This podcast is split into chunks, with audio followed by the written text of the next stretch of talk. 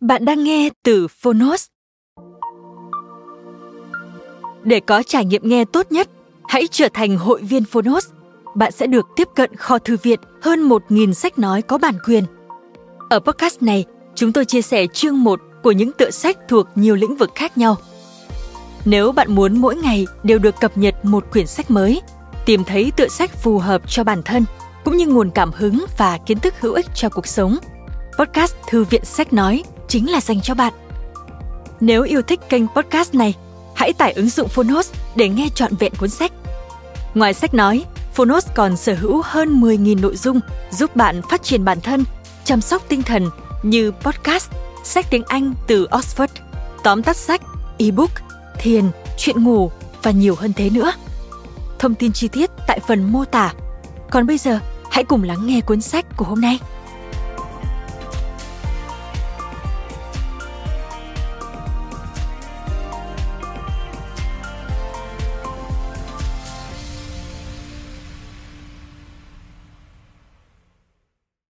Bạn đang nghe từ Phonos.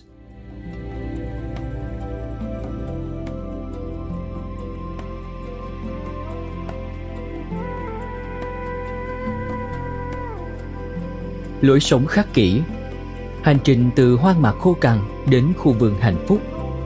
Những thủ thuật tâm lý học tích cực giúp bạn rủ sạch đau khổ, lo lắng và sợ hãi.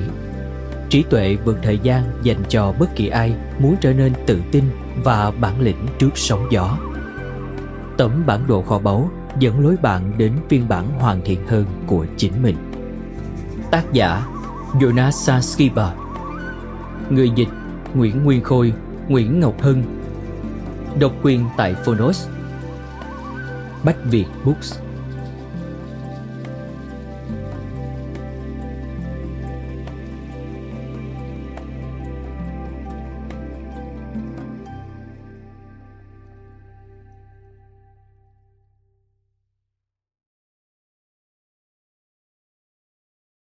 Chúng ta sống trong một thế giới muốn tự do, buộc phải tự lo cho chính mình.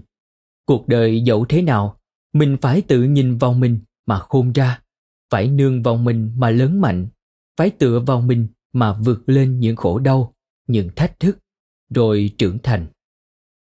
còn người hiện đại đa phần căng thẳng, không biết phải làm gì, liền tìm đến giải trí, mất luôn lý trí lúc nào không hay, trốn chạy khỏi thực tại mệt nhoài oai người xua đi những tiếng gào thét bên trong. Nhưng sự thật luôn hiện hữu, dẫu người ta có đối diện hay không. Cuộc đời mênh mông, dẫu thế cũng không thể biến ánh sáng thành màn đêm. Cho nên, hãy xua tan tâm tối của chính mình. Hãy nhìn vào mình, nương vào mình, dựa vào mình. Tự ta ta phải làm đời mình đẹp lên trước khi muốn đi xa xôi cùng trời cuối đất. Đã là việc cần, hãy làm bằng được cường cường mà sống, ắt sẽ thành công. Chúng tôi sẽ cùng bạn đi con đường gian nan này. Chào mừng bạn đến với tủ sách tâm lý ứng dụng của iBooks. Sức mạnh của triết học. Thật khó để tưởng tượng cho hết nguồn sức mạnh vô biên của triết học. Những cú đòn hiểm hóc của số phận dường như chẳng thể phương hại đến nàng. Chẳng mưa tên báo đạn nào có thể chạm đến nàng. Nàng là bất khả xâm phạm, bất khả tổn thương.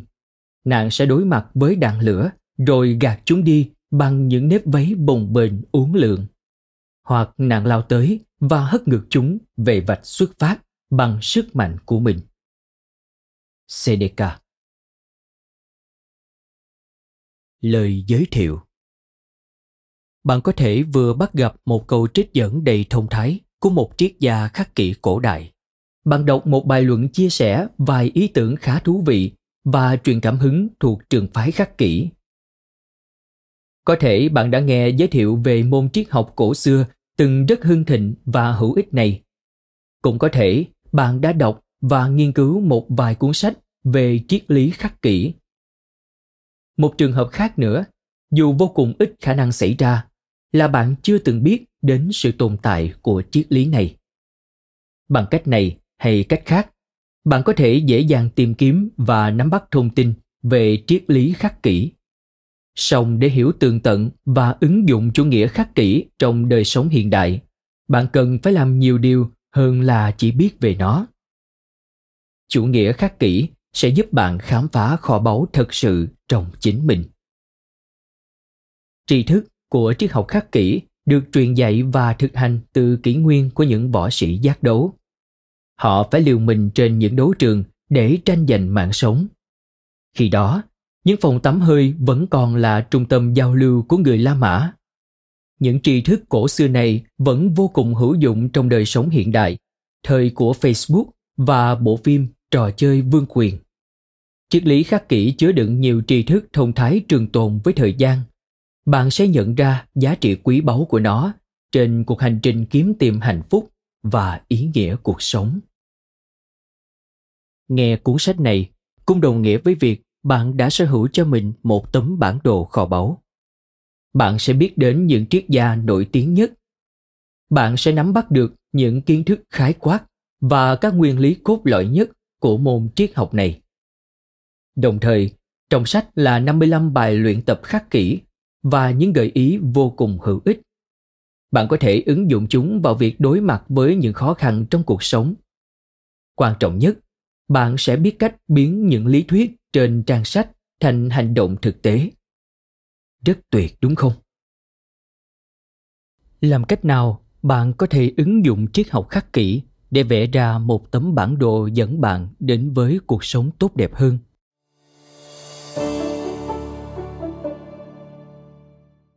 Bản thân tôi cũng băn khoăn rất nhiều khi tìm hiểu về chủ nghĩa khắc kỷ.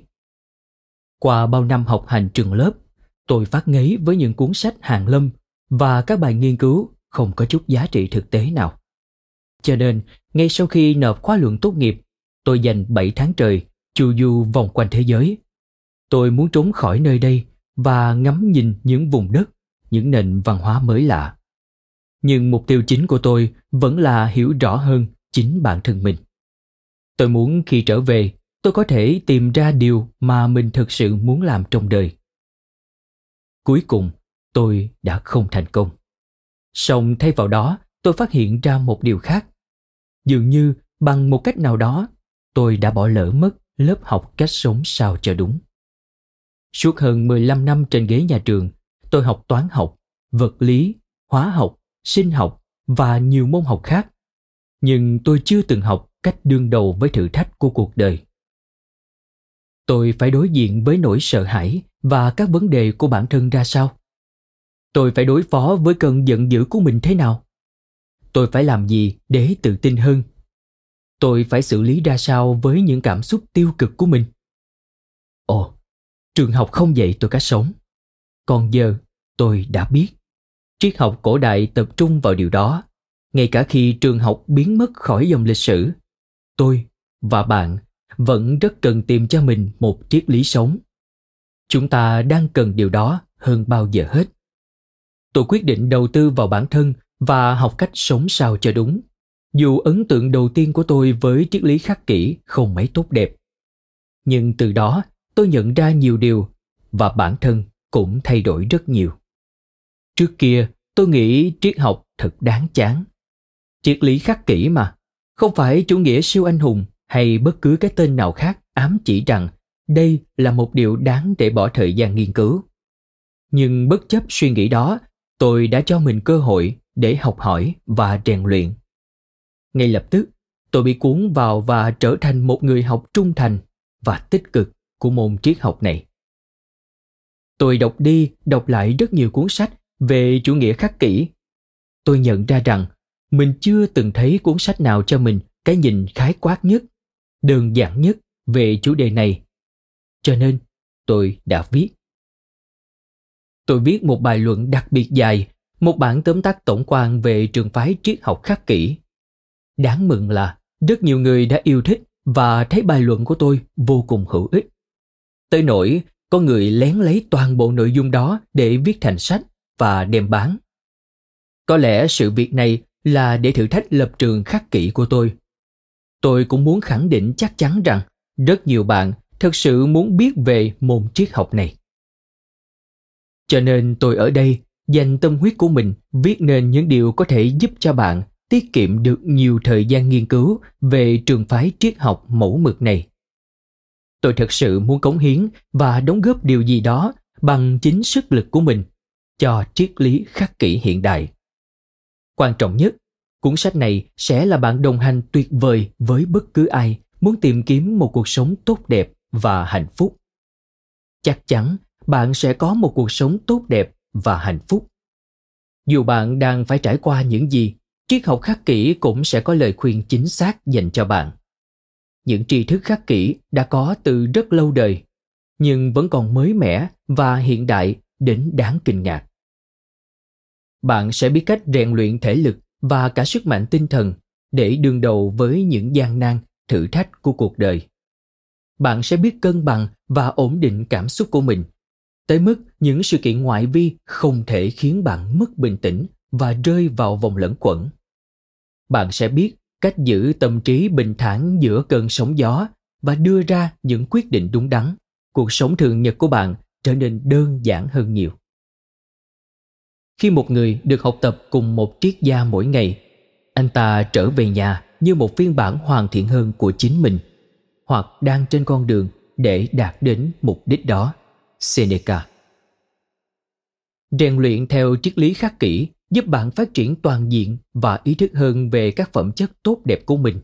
Lòng can đảm, sự kiên nhẫn, tính kỷ luật, sự vô tư, tính kiên trì, sự bao dung, sự tự tế và đức tính khiêm tốn. Nắm trong tay những giá trị cốt lõi này, bạn sẽ biết cách để trở nên tự tin hơn. Bạn thân mến, bạn sẽ biết cách để sống tốt dù giàu sang hay nghèo khó mạnh khỏe hay ốm yếu được học hành đầy đủ hay không bạn có thể lựa chọn lối sống khắc kỷ để cuộc sống của mình trở nên tốt đẹp hơn dù khả năng của bạn tới đâu bạn cũng có thể sống một đời hạnh phúc bạn thấy đấy những triết gia của triết học khắc kỷ dẫu có bị lưu đày nơi hoang mạc vẫn hạnh phúc hơn kẻ sống xa hoa chốn lầu son điện ngọc Họ hiểu rằng hạnh phúc của con người đâu phụ thuộc vào hoàn cảnh bên ngoài. Với triết lý khắc kỷ, điều bạn cần làm trong những tình huống mà bản thân phải đối mặt quan trọng hơn cả chính tình huống đó. Cuộc sống có tốt đẹp hay không phụ thuộc vào khả năng rèn luyện tâm tính, những lựa chọn và hành động của mỗi người, chứ không phải là thế giới bất khả kiểm soát xung quanh. Thưa các vị đồng học thân mến, những người đang cùng theo đuổi trường phái triết học này khó khăn sẽ giúp bạn trở thành con người có trách nhiệm. Bạn không phải viện đủ loại lý lẽ để trốn tránh chính mình. Bạn sẽ sống một cuộc đời đẹp nhất. Bạn và tôi chúng ta đều chịu trách nhiệm cho cuộc sống của chính mình. Một cơn mưa một cái lạ mặt phiền nhiễu hay một chiếc máy giặt bị rò nước, không thể ngăn cản bạn đến với yên vui và hạnh phúc. Mong bạn đừng tự biến mình thành những nạn nhân bất lực của cuộc đời, của những hoàn cảnh khách quan mà bạn không thể thay đổi. Thông qua lối sống khắc kỷ, bạn sẽ nhận ra rằng chỉ bạn mới có thể quyết định cuộc sống của bản thân. Bạn sẽ bảo vệ nó hay hủy hoại nó. Tôi tin rằng đến một ngày, những khó khăn gian khó của cuộc đời cũng không thể xô đổ bản tâm của bạn.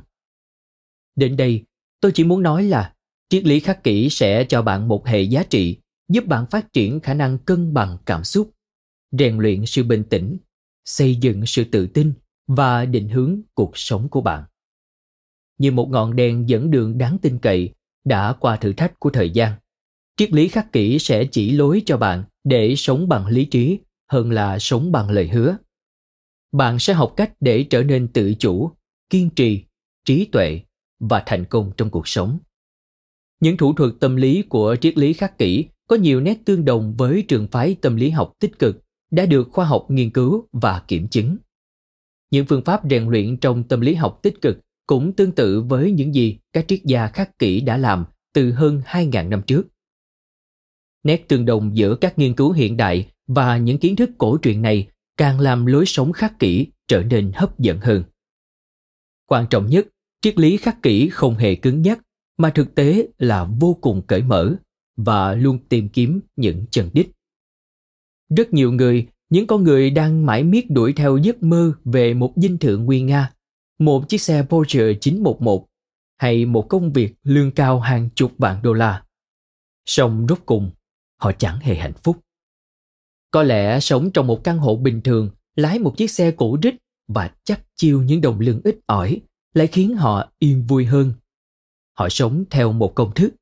Nếu bạn làm việc chăm chỉ, bạn sẽ thành công. Và một khi thành công thì bạn sẽ sống hạnh phúc.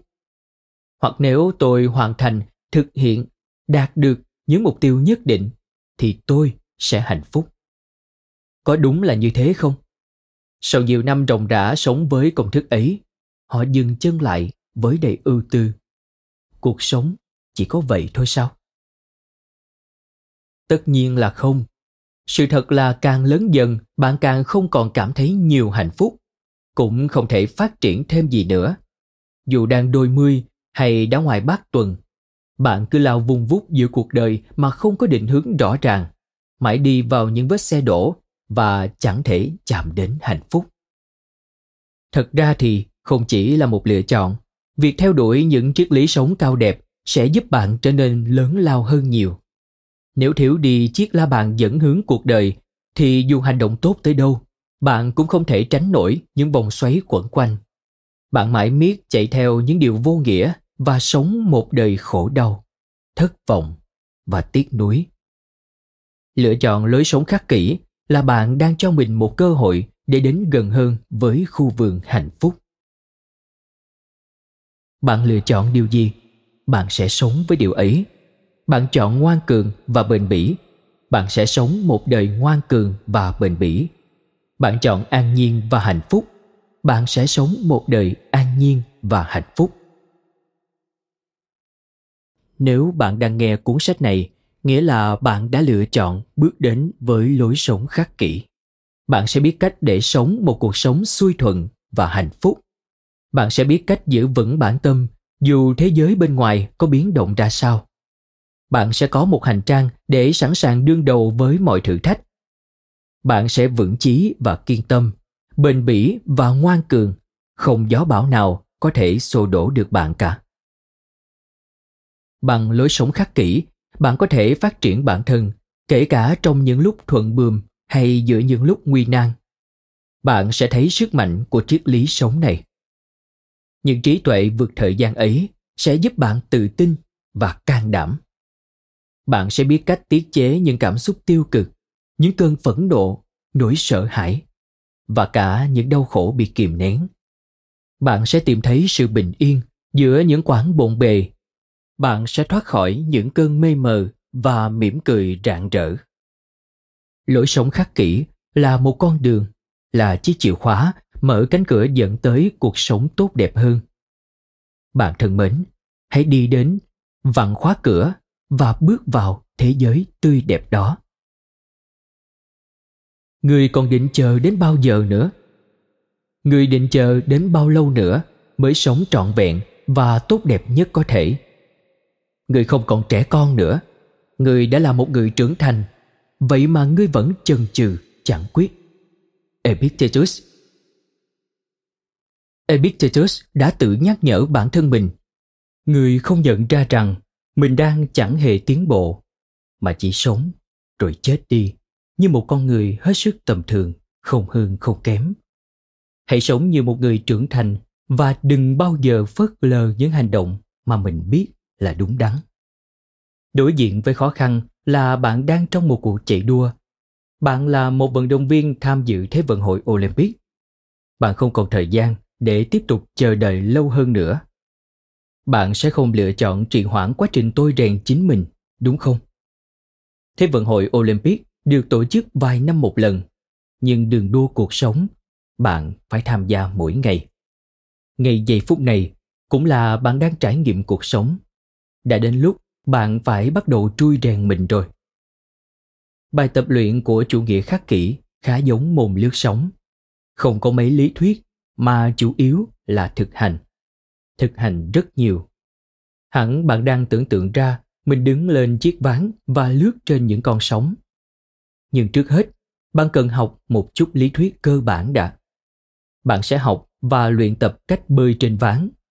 Đứng và giữ vững hai chân trên mặt ván. Phần khởi động có thể hơi nhàm chán, thậm chí là rắc rối. Bạn chỉ muốn lướt sóng nên bạn không muốn đọc những bài học tẻ ngắt đó. Nhưng mong bạn kiên nhẫn, một chút nữa thôi. Bạn sắp được xuống nước rồi. Bạn biết đấy, cuộc đời này không có gì là dễ dàng cả và phần nguyên lý của chủ nghĩa khắc kỷ là thật sự cần thiết. Ai cũng phải đương đầu với sóng gió. Nhưng nếu bạn muốn trở thành một vận động viên tài năng, không đầu hàng trước vài con sóng đầu tiên, trước hết bạn cần hiểu rõ một vài nguyên lý của việc lướt sóng. Ý tôi là chủ nghĩa khắc kỷ đấy.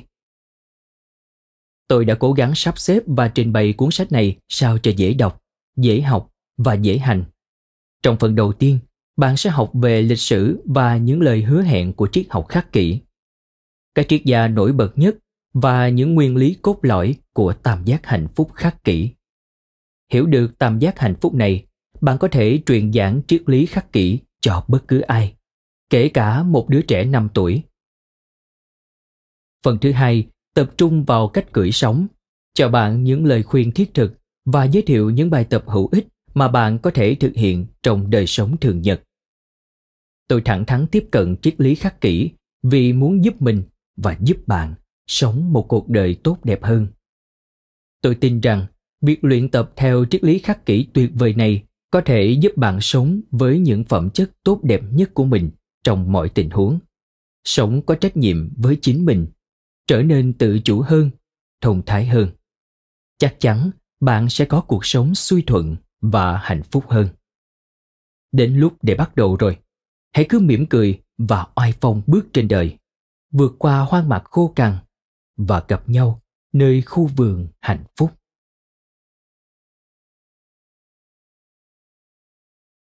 Phần 1. Sơ lược về chủ nghĩa khắc kỷ.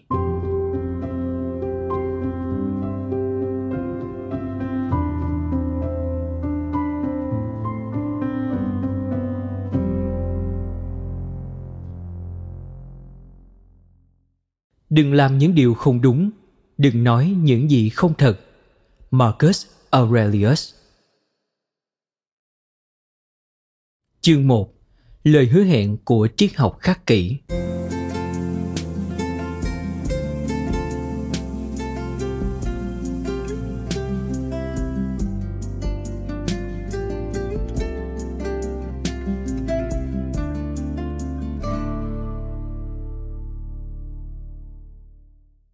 Cây cỏ trải qua gió mưa khắc nghiệt mới có thể đứng vững và đâm rễ thật sâu. Chính những xô đẩy, kéo giật của gió bãi trăng ngàn đã giúp rễ cây tìm đường len lỏi vào lòng đất. Một thung lũng lúc nào cũng tràn ngập nắng vàng, ấm áp, hóa ra lại khiến thân cây trở nên mỏng manh, yếu ớt. Seneca đã hỏi rằng, phải chăng những con người chính trực có trải qua trắc trở, sóng gió mới có thể mạnh mẽ hơn? Ra thế, khó khăn giúp người ta trở nên bình tĩnh, kỷ luật, khiêm tốn và bản lĩnh hơn. Như cây bám rễ sâu trong đất, hãy giữ lấy cái tâm cứng mạnh, cái chí sắt đá, chẳng bảo bùng nào xô đổ được bạn cả. Triết học khắc kỷ luôn hướng tới điều đó. Bạn sẽ đứng vững trên đôi chân của mình. Mưa to, gió lớn, dường như cũng nhẹ nhàng hơn. Trong lúc khó khăn, điều gì cũng là giúp bạn thêm vững tâm quyết liệt. Bất cứ nguy nạn nào cũng chỉ thêm chút gập ghềnh cho ta luyện trí sắc bén vô cùng. Chương đầu tiên của cuốn sách này sẽ tóm gọn những gì bạn cần biết về những hứa hẹn của triết học khắc kỷ. Từ những con sói cảm xúc đến những triết gia, chiến binh hay chính là lý do bạn nên bắt đầu học tập bộ môn triết học này. Một điều nữa, trong cuốn sách này sẽ xuất hiện vài thuật ngữ như eudaimonia, chỉ sự hạnh phúc toàn vẹn, cái đích cuối cùng của cuộc đời, theo các triết gia Hy Lạp cổ đại. Arate, chỉ sự xuất sắc về mặt đạo đức trong triết học Hy Lạp cổ, hay virtue, đức hạnh. Có thể bạn sẽ muốn lật qua thật nhanh những từ ngữ lạ lẫm đó, nhưng mong bạn có thể kiên nhẫn với chúng.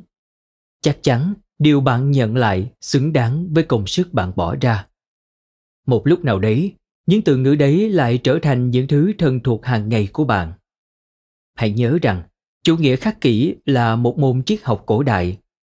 Nếu không tồn tại một vài thuật ngữ kỳ lạ và khó hiểu, thì sẽ chẳng hợp lý nữa, có đúng không? Thực hành nghệ thuật sống trở thành một triết gia chiến binh.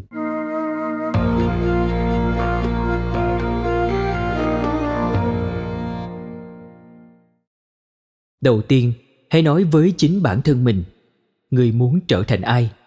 Và sau đó, hãy làm những gì cần thiết để đi đến đích. Epictetus phải làm gì để có một cuộc sống thật sự tốt đẹp? Câu hỏi kinh điển mang đậm tính triết học này chính là điểm trọng tâm đầu tiên mà triết lý khắc kỷ muốn hướng tới. Sống sao cho đúng? Hay nói cách khác là nghệ thuật sống. Bậc thầy triết học khắc kỷ epictetus đã so sánh triết học với công việc của những nghệ nhân, thân gỗ với thợ mộc, đồng với thợ đúc tượng. Cuộc đời của mỗi người chính là nguyên liệu trước nhất để thực hành nghệ thuật sống. Không như bạn nghĩ, triết học không chỉ dành cho những vị cao niên thông thái, nó là tri thức, không thể thiếu cho bất cứ ai muốn học cách sống sao cho đúng đắn. Mỗi cảnh huống trong đời đều là một tấm vải vẽ còn trống. Một khối cẩm thạch còn nguyên vẹn để bạn rèn luyện tay nghề và hoàn thiện kỹ năng. Bạn sẽ biết cách để thành công trong cuộc sống. Bạn sẽ có đủ hành trang để sẵn sàng đối mặt với mọi thử thách biến hóa khôn lường của cuộc đời. Từ đó, bạn có thể sống một đời đích đáng vì đâu con người biết được mình đang sống tốt? Theo epictetus, việc con người có sống tốt hay không bắt nguồn từ của cải, chức quyền hay việc trở thành người chỉ huy. Chắc hẳn phải có một bí mật nào đấy. Nếu bạn muốn viết đẹp, bạn phải luyện tập và tìm hiểu thư pháp rất nhiều. Nếu bạn muốn giỏi âm nhạc, bạn phải nghiên cứu nhạc lý kỹ càng nếu bạn muốn sống tốt, bạn phải biết thế nào là sống tốt và làm thế nào để sống tốt. Triết gia khắc kỷ seneca từng nói, một triết gia là người biết được điều căn bản nhất, cách sống. Trong tiếng hy lạp, triết gia, philosopher, có nghĩa là người yêu thích trí tuệ. Một người thực sự thích học cách sống, muốn tìm những tri thức giúp họ sống tốt hơn epictetus đã nói, nếu muốn sống tốt, trước hết phải tìm hiểu những tri thức về cách sống. Có thể bạn sẽ cảm thấy kinh ngạc với những điều tôi sắp nói, nhưng triết học thực sự là môn học thiên về thực hành hơn là lý thuyết. Mục tiêu của triết học là giúp bạn xây dựng cuộc đời của chính mình. Chỉ ngẫm nghĩ và suy đoán về khối đá trước mặt mình không thể biến bạn thành một bậc thầy điều khắc các triết gia khắc kỷ luôn đặc biệt chú trọng áp dụng triết học vào đời sống thường nhật. Họ coi mình là chiến binh của linh hồn chân chính. Ý nghĩa thực sự của việc nghiên cứu triết học là áp dụng chúng vào thực tế. Trong cuốn sách The Philosophy of Cognitive Behavioral Therapy, tạm dịch Nguyên lý liệu pháp hành vi nhận thức, tác giả Donald Robertson đưa ra một phép so sánh vô cùng hợp lý.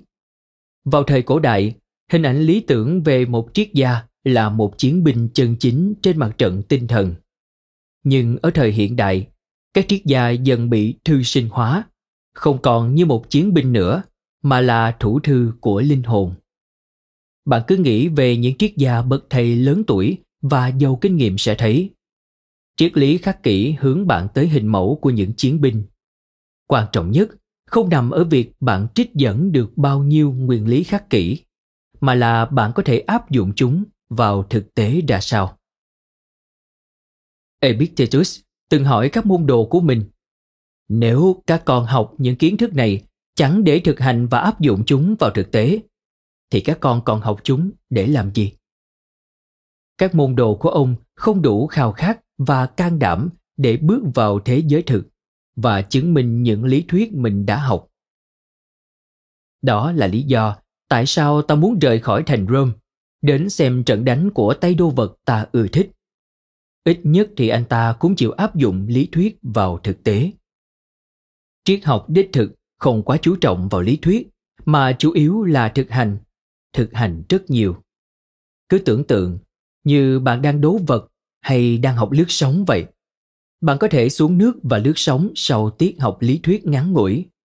Bạn sẽ học được nhiều điều từ những con sóng hơn là những cuốn giáo trình dày cộp. Nào, hãy bước chân ra thế giới và đem những tri thức mình đã học áp dụng trong thực tiễn. Cuộc sống là một sân tập hoàn hảo cho bạn rèn luyện mỗi ngày với những cơn sóng xanh ngắt và những tảng đá hoa cương còn nguyên hình nguyên dạng. Nghệ thuật sống khắc kỷ hứa hẹn rằng đầu tiên, bạn sẽ biết cách sống một đời hạnh phúc và suôn sẻ. Thứ hai, bạn sẽ biết cách rèn luyện sự bền bỉ, bản lĩnh và tự tin đối mặt với những thử thách đa dạng của cuộc đời. Giờ thì đi thôi. Hãy cùng đến với lời hứa thứ nhất và thuật ngữ phức tạp đầu tiên tôi đã nhắc tới. Eudaimonia.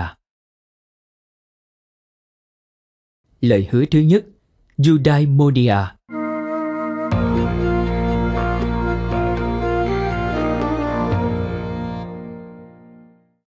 Hãy đào xuống thật sâu. Ẩn giấu ở nơi đó là suối nguồn tốt đẹp. Nó luôn sẵn sàng để trào lên, chỉ đợi người bỏ công đào bới. Marcus Aurelius Hãy thử tưởng tượng ra phiên bản tốt đẹp nhất của con người bạn. Hãy nhìn thật kỹ sâu tận bên trong con người tối thượng ấy. Một người luôn hành động đúng đắn nhất trong mọi cảnh huống. Một người không bao giờ phạm lỗi. Và dường như bất khả chiến bại. Bạn có nhìn thấy không? Bạn có biết người đó là ai? Nếu bạn đã và đang luôn cố gắng phát triển và cải thiện bản thân, chắc hẳn bạn biết phiên bản lý tưởng của mình. Trong tiếng Hy Lạp, phiên bản tối thượng này được gọi là một diamond, một linh hồn, một ánh lửa thiên liêng sâu bên trong mỗi người. Với triết học khắc kỷ và các trường phái triết học cổ đại khác, cái chân đích cuối cùng trong cuộc đời một người là eudaimonia, đối xử tốt, you với linh hồn bên trong, diamond. Đừng nhầm lẫn diamond với từ demon, có nghĩa là quỷ dữ, một linh hồn xấu xa, độc ác. You nghĩa là tốt, diamond nghĩa là linh hồn hoặc tia sáng thiên. Eudaimonia tức là hãy đối xử tốt với linh hồn và chung sống hòa thuận cùng bản ngã tối cao của bạn. Các triết gia khắc kỷ tin rằng tạo hóa muốn con người trở thành phiên bản tốt đẹp nhất của mình. Linh hồn hay ánh lửa thiên liêng được bùi sâu trong tâm hồn mỗi người như một hạt giống là vì thế. Bạn có thể trở thành phiên bản hoàn thiện hơn của chính mình. Hạt giống thiên tính trong bạn sẽ dần nảy nở và tươi tốt. Cho nên, đối xử tốt với linh hồn và chung sống hòa thuận với bản ngã tối cao của bạn có nghĩa là thúc đẩy bản thân tới gần hơn với phiên bản hoàn thiện đó điều bạn nên làm là rút ngắn khoảng cách giữa con người bạn có thể trở thành phiên bản lý tưởng và con người thật sự của bạn bạn sẽ thực hiện mục tiêu đó bằng cách nào? Triết học khắc kỷ gọi đó là arate.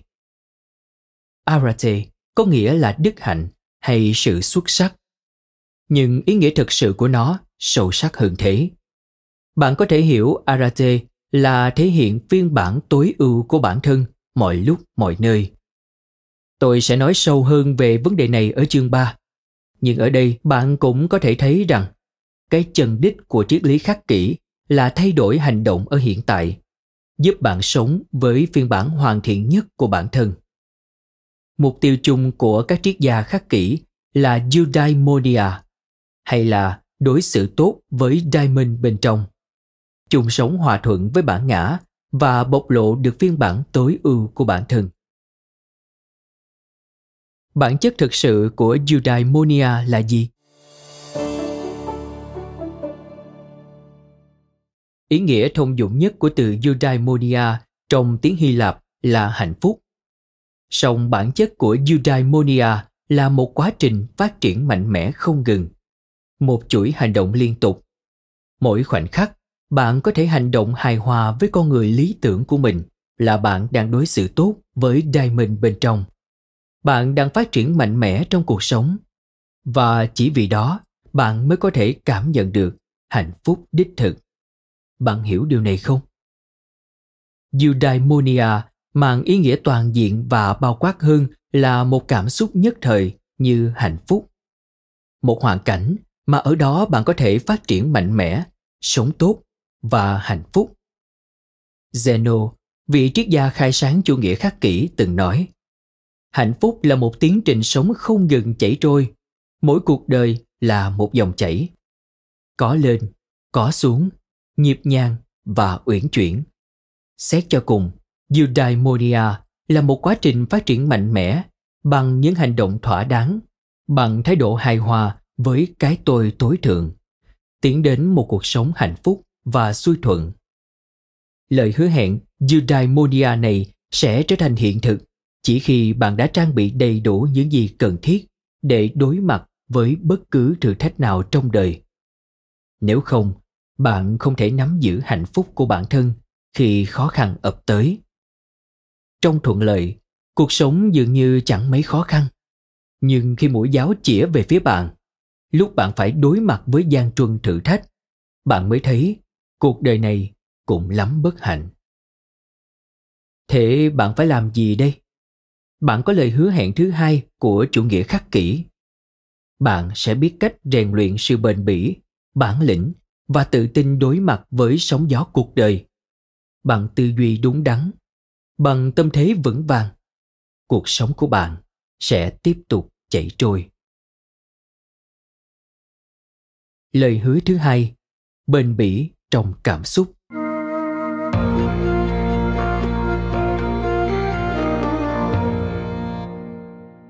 Đối mặt với thử thách bằng một tâm trí bình thản là bạn đã tước đi sức mạnh và gánh nặng của nỗi bất hạnh.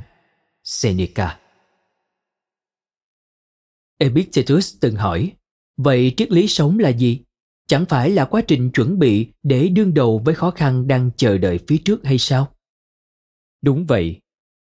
Như ông đã nói, triết lý sống giúp bạn sẵn sàng đối mặt với bất cứ thử thách nào.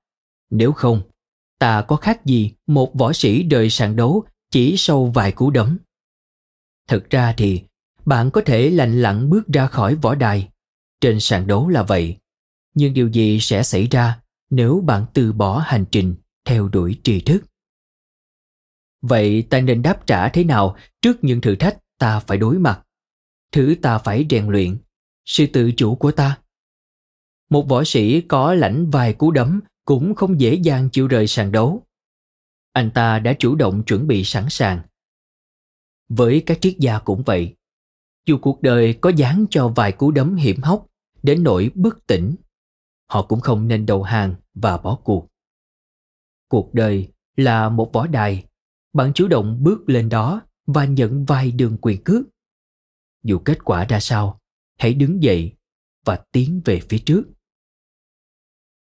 Những thành công chưa nếm mùi đau khổ chắc chắn không thể chịu nổi một cú đòn một người đã trải qua muôn ngàn bất hạnh lại có thể vững mạnh nhờ khổ đau. Một người như thế sẽ tiếp tục chiến đấu ngay cả khi đã ngã xuống và đứng lên bằng đôi chân của mình. Anh ta không bao giờ bỏ cuộc. Marcus aurelius từng nói, nghệ thuật sống giống với đấu vật hơn là khiêu vũ. Nói thêm, marcus aurelius antonius augustus sinh năm 121 mất năm 180. Ông là hoàng đế cuối cùng trong thời đại ngũ hiến đế của La Mã. Ông trị vì từ năm 161 đến khi ông mất vào năm 180. Từ thuở thiếu thời, ông đã học rất kỹ về triết học. Ông là vị hoàng đế thứ 16 của đế quốc La Mã. Ông được xem là một trong những nhà hiền triết kiệt xuất của chủ nghĩa khắc kỷ. Quay lại với nội dung chính bạn cần trang bị sẵn sàng để trụ vững trước những cú đánh bất ngờ. Một vũ công không bao giờ phải chịu những cú đòn trời giáng như một tay đồ vật. Những triết gia, chiến binh hiểu rằng cuộc đời này luôn đầy thử thách.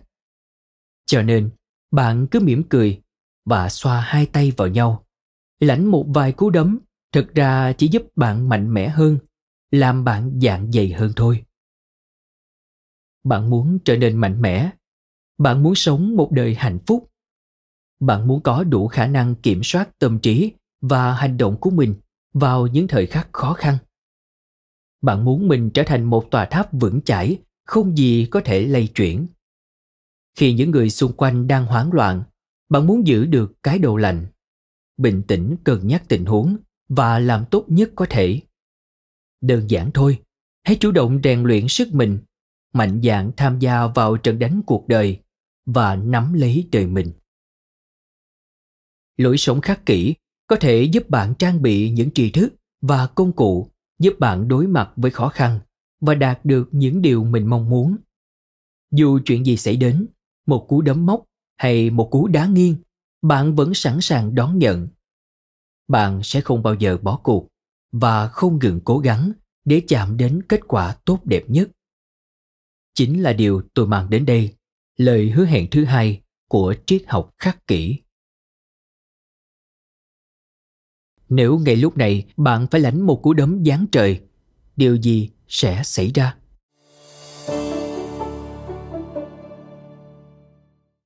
Bạn rất dễ cảm tính, bạn sẽ nổi sung lên và đánh trả. Hay bạn sẽ òa khóc nức nở. Theo các triết gia khắc kỷ, các loại cảm xúc quá khích, cực đoan chính là điểm yếu lớn nhất của con người. Chắc chắn, không ít lần bạn để những cảm xúc ấy kiểm soát hành vi của mình. Chúng như thứ chất độc giết chết eudaimonia và là cội rễ của mọi khổ đau. Không may là hầu hết con người tự biến mình thành nô lệ của những cảm xúc quá khích, sự tiêu cực, nỗi sợ hãi, những đau buồn hay cơn giận dữ vô cớ. Cứ thế, rất nhiều người mãi chìm vào đau khổ. Cứ thế, còn xa lắm bạn mới xây lên một tòa tháp hùng mạnh. Cứ thế, còn xa lắm bạn mới biết cách hài hòa với con người lý tưởng của mình. Những cảm xúc quá khích chính là rào cản khiến bạn không thể phát huy hết tiềm năng của bản thân. Nếu muốn trở thành phiên bản hoàn thiện nhất của chính mình như các triết gia khắc kỷ đã nói bạn phải kiểm soát được cảm xúc của bản thân. Bạn cần chế ngự những cảm xúc ấy đừng để chúng len lỏi và ngăn cản bạn bước tới cuộc sống tốt đẹp bạn hằng mong ước. Ồ, cảm ơn những thách thức của cuộc đời. Giờ đây, tôi đã đủ mạnh để phá tan những cơn hoảng loạn và mỉm cười hạnh phúc. Chế ngự cảm xúc của bản thân khác với vô cảm.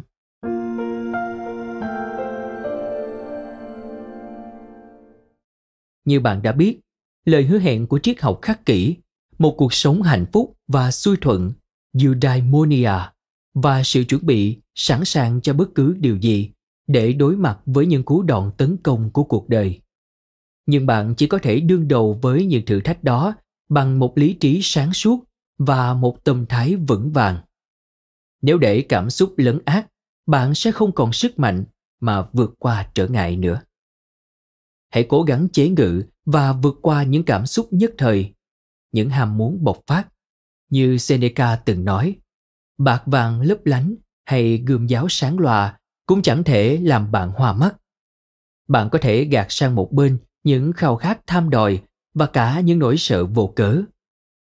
Triết học khắc kỷ gọi quá trình chiến thắng cảm xúc của bản thân này là liệu pháp cảm xúc. Có lẽ đó là lý do Epictetus nói rằng trường học của một triết gia chính là phòng khám của một bác sĩ. Giờ thì bạn thử tưởng tượng về một phòng khám với một vị bác sĩ và chiếc ghế bành. Thêm một vài lời nói rập khuôn nữa là bạn đã có một phòng trị liệu tâm lý. Ở thời của Epictetus, nếu bạn gặp một vấn đề về tâm trí hay tinh thần, bạn không cần tìm đến bác sĩ tâm lý mà nên trò chuyện với các triết gia. Họ chính là bác sĩ đáng tin cậy của tâm trí. Các triết gia khắc kỷ là những nhà nghiên cứu vĩ đại về tâm trí con người. Họ đã có rất nhiều ý tưởng quan trọng trong lĩnh vực tâm lý học. Họ phát hiện ra rằng những lời lăng mạ có khả năng gây tổn thương cho người khác, không phải vì lời đó chứa nội dung gì, mà vì lời đó được nói bằng cách nào. Họ có vốn hiểu biết sâu rộng về tâm trí con người và phát triển không ít các thủ thuật tâm lý để tự vệ và đối mặt với các cảm xúc tiêu cực. Bạn sẽ biết tới các thủ thuật đó trong phần 2 của cuốn sách này. Mặc dù chủ nghĩa khắc kỷ là một triết lý sống, nhưng nó bao hàm cả các yếu tố tâm lý. Chẳng hạn như mục tiêu phát triển con người hay tiến trình thành nhân của chủ nghĩa khắc kỷ khá tương đồng với những nghiên cứu của bộ môn tâm lý học tích cực. Điểm tương đồng này góp phần làm nên sức hấp dẫn của triết lý khắc kỷ. Nếu bạn từng đọc sách về tâm lý học tích cực, bạn sẽ thấy điểm tương đồng giữa chúng. Tôi cho bạn một gợi nhé. Cuốn The Happiness Advantage Tạm dịch Lợi thế của hạnh phúc của tác giả Sean Anker chắc chắn là một khởi đầu rất tuyệt cho bạn. Quay trở lại, tâm trí con người cũng có bệnh tật của riêng nó. Các triết gia khắc kỷ hiểu rất rõ điều đấy. Họ từng nói rằng không ai có thể sống một cách toàn vẹn khi vẫn để những cảm xúc vô cớ dằn vặt. Cho nên, bạn cần tới apatia. Khả năng vượt qua những cảm xúc ngán đường bạn đến với mục tiêu của mình. Apatia là gốc của từ apathy, nghĩa là lãnh đạm. Chính từ đây, các triết gia khắc kỷ thường bị hiểu nhầm là vô cảm hoặc luôn cố gắng kìm nén cảm xúc của bản thân. Còn một từ nữa là stoic, thường được hiểu là cam chịu hay khắc khổ. Theo nghĩa này, nhiều người nghĩ rằng chủ nghĩa khắc kỷ Stoicism khuyến khích con người chìm sâu vào các trạng thái tiêu cực, tự hành xác. Ngay bây giờ, tôi sẽ làm rõ hiểu nhầm này. Không như bạn nghĩ, triết lý khắc kỷ không hướng tới việc kìm nén, che giấu cảm xúc của bản thân hay trở nên vô cảm. Thay vào đó, các triết gia khắc kỷ thừa nhận cảm xúc của mình, tìm ra gốc rễ của chúng và học cách điều chỉnh cảm xúc theo hướng giúp ích cho bản thân. Nói cách khác, triết lý khắc kỷ thiên về hướng giải phóng con người ra khỏi sự thống trị của các cảm xúc tiêu cực, kiểm soát thay vì vứt bỏ chúng. Bạn biết đấy, sự kích động như một con sói đang ẩn nấp sâu trong bạn. Một con mảnh thú được nới lỏng dây xích có thể kéo lê bạn tới bất cứ đâu nó muốn. Để cảm xúc dẫn lối hành động sẽ khó lường được hậu quả. Lúc tức giận, bạn thường có xu hướng sẽ nắm chặt tay, la hét hoặc ném đồ đạc. Thường khi con sói nội tâm nổi giận và chiếm quyền chủ động, bạn rất dễ mù quáng và hành động theo xu hướng chuyển động của nó. Song theo các triết gia khắc kỷ, bạn không nhất thiết phải thuận theo xu hướng đó. Bạn có thể tự mình rèn luyện để bình tĩnh hành xử, để can đảm đương đầu, dù bạn đang giận dữ, đang hoảng sợ, cứ tiến về phía mặt trời, con sói sẽ lùi bước thôi. May mắn là bạn không cần vờ như con sói đó không tồn tại hay thậm chí là giết chết nó. Thật ra thì điều này là bất khả bởi cảm xúc là một điều bản nhiên nơi con người. Triết lý khắc kỷ khuyến khích bạn tìm hiểu kỹ càng con sói đó và học cách thuần hóa nó, thay vì để con sói chi phối và điều khiển hành vi của mình. Bạn có thể bình tĩnh hành xử bất chấp cơn cuồng nộ của nó. Con sói có thể gầm rú và tru lên, nhưng xét cho cùng, sợ hay không sợ vẫn là lựa chọn của bạn đấy thôi. Cho nên, cứ gạt nỗi sợ sang một bên mà tiếp tục làm việc của bạn. Dù quán tính chuyển động của con sói có mạnh tới đâu, cũng không cản đường tiến bước của bạn nữa. Mục tiêu của lối sống khắc kỷ không nhằm xóa bỏ hoàn toàn cảm xúc, mà để không bị cảm xúc lấn lướt. Bạn có thể cảm nhận được sự tồn tại của con sói cảm xúc, nhưng bạn vẫn sẽ vững bước tiến tới mục tiêu đã chọn. Đôi khi, cảm xúc kéo bạn đi chệch hướng, song rất nhanh, bạn sẽ kiểm soát lại cảm xúc đó. Tốt thôi, con sói này đang nổi cơn cuồng nộ, nhưng làm vậy đâu có ích gì. Vượt lên trên cảm xúc của bản thân, bạn sẽ nghe thấy tiếng gầm gào của con sói. Nhưng bạn đâu cần đi theo nó, đúng không? Các triết gia khắc kỷ rèn luyện cho mình một trái tim sắt đá nhưng không vô cảm. Cảm xúc và những khao khát tham đòi vốn là một phần thiên tính của con người. Nhưng bản thân mỗi người đều nắm giữ trong mình sức mạnh để chiến thắng chúng và không để chúng xâm nhiễm. Seneca từng nói, không có lối sống nào tốt đẹp và hiền hòa hơn thế. Một lối sống hướng con người đến yêu thương chân thành và bao dung. Một lối sống giúp con người trở nên cao thượng và có phẩm giá, biết bao bọc lẫn nhau và chăm lo cho nhau. Các triết gia khắc kỷ vẫn luôn quan tâm tới bạn bè thân thiết, đồng bào, đồng chí của họ. Chỉ có điều, họ học được cách kiểm soát bản thân, không để những cảm xúc vô cớ lấn lướt. Seneca nói thế này.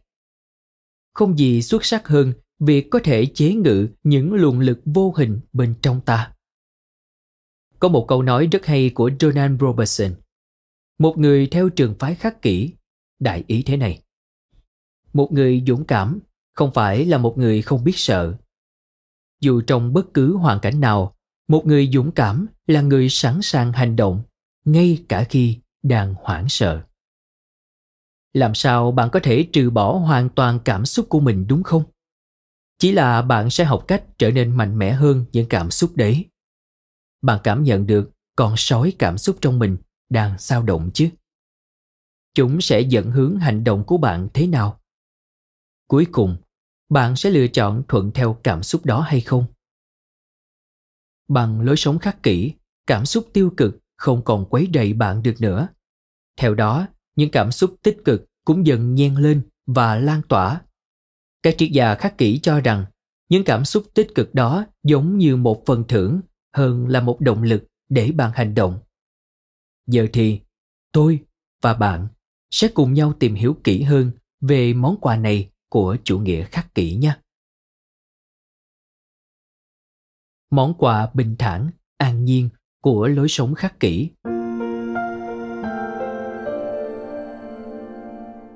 Có thể bạn sẽ thấy bất ngờ khi triết lý khắc kỷ là một triết lý khá lạc quan. Các triết gia khắc kỷ là những con người lạc quan, vui vẻ và không bao giờ lãng phí những món quà cuộc sống. Họ nhận ra rằng cảm xúc quá mãnh liệt chính là rào cản khiến họ không thể phát huy hết tiềm năng của bản thân. Hãy nhớ rằng, mục tiêu lớn nhất trong cuộc đời mỗi con người là eudaimonia, một cuộc sống hạnh phúc và xuôi thuận, luôn là phiên bản tốt đẹp nhất của bản thân mọi nơi mọi lúc. Nếu chịu khuất phục trước con sói cảm xúc, bạn sẽ rất dễ rơi vào trạng thái hoảng loạn, hành động theo cảm tính và không thể phát huy tối đa khả năng, phẩm chất của mình lối sống khắc kỷ có thể giúp bạn chế ngự sức ảnh hưởng của cơn cuồng nộ cảm xúc. Bạn sẽ biết cách trói buộc con sói đó và luôn là người cầm lái cuộc đời mình. Đừng nhường quyền kiểm soát cho những cảm xúc tiêu cực. Đừng để con sói cảm xúc đưa bạn đến những bờ vực tầm tối, chẳng thấy lối ra. Chỉ khi đó, bạn mới có thể sống với những phẩm chất tốt đẹp nhất của mình và có một cuộc đời hạnh phúc và xuôi thuận khi có thể đẩy lùi những cảm xúc tiêu cực, trong bạn cũng không còn chỗ cho sự hối hận, nỗi sợ hay bất an. Trong đời sống hiện đại sôi động đến điên cuồng, nhiều người đang mãi miết đi tìm một sự bình thản trong tâm hồn. Liệu bạn có thể bình tĩnh, tự tin và giữ lấy sự an yên ngay cả trong những thời khắc hỗn loạn nhất không? Qua lối sống khắc kỷ, bạn sẽ tìm được câu trả lời cho mình. Eutimia chính là một món quà của triết lý khắc kỷ. Seneca từng bàn về sức mạnh của Eutimia trong tác phẩm kinh điển của mình. Eutimia dịch ra có nghĩa là sự bình thản hay sự an nhiên. Sự bình thản an nhiên này bắt nguồn từ việc bạn hiểu được con đường của bản thân và bước đi trên đó. Đấy chính là cảm giác mà chúng ta thấy khi thật sự hiểu rõ chính mình. Khi đó, bạn sẽ tự tin rằng những điều mình làm là đúng đắn. Bạn không còn phải nhìn trước ngó sau để thăm dò phản ứng của người khác nữa. Bạn không còn phải hoài nghi về những quyết định của mình hay so sánh bản thân với những người xung quanh. Bạn tin tưởng vào những gì mình đang làm vì bạn đã nỗ lực hết mình và đang sống trên giá trị quan của chính mình. Bạn biết rằng đó là tất cả những gì mình có thể làm khi bạn có thể sống chân thực và hợp nhất với phiên bản lý tưởng của mình, bạn sẽ cảm nhận được sự bình thản, an nhiên. Như seneca đã nói, bởi khi đó, bạn chỉ cần đi theo hệ giá trị sống mình đã tin tưởng và xác lập. Bạn có thể vượt qua những hoài nghi và bất định bên trong mình. Bạn không còn phải sống một đời nổi trôi. Triết lý khắc kỷ sẽ là một điểm tựa giúp bạn vững vàng khi bạn đi trên con đường của riêng bạn. Nó sẽ giúp tâm trí bạn bình thản và tự tin, kể cả khi phải gánh chịu những cú đòn hiểm hóc nhất của cuộc đời. Tất cả bởi vì bạn đã hiểu rõ mình đang làm gì. Bạn có thể chắc chắn với bản thân rằng bạn đang làm những điều đúng đắn. Dù chuyện gì xảy ra, bạn cũng sẽ vững như thành đồng, không gì có thể lay chuyển nổi. Cảm ơn các bạn đã lắng nghe podcast ngày hôm nay. Podcast này được sản xuất bởi Phonos, ứng dụng sách nói và phát triển bản thân dành cho người Việt. Tải ứng dụng để nghe đầy đủ nhất các nội dung với chất lượng âm thanh chuẩn điện ảnh. Hẹn gặp lại ở những tập tiếp theo.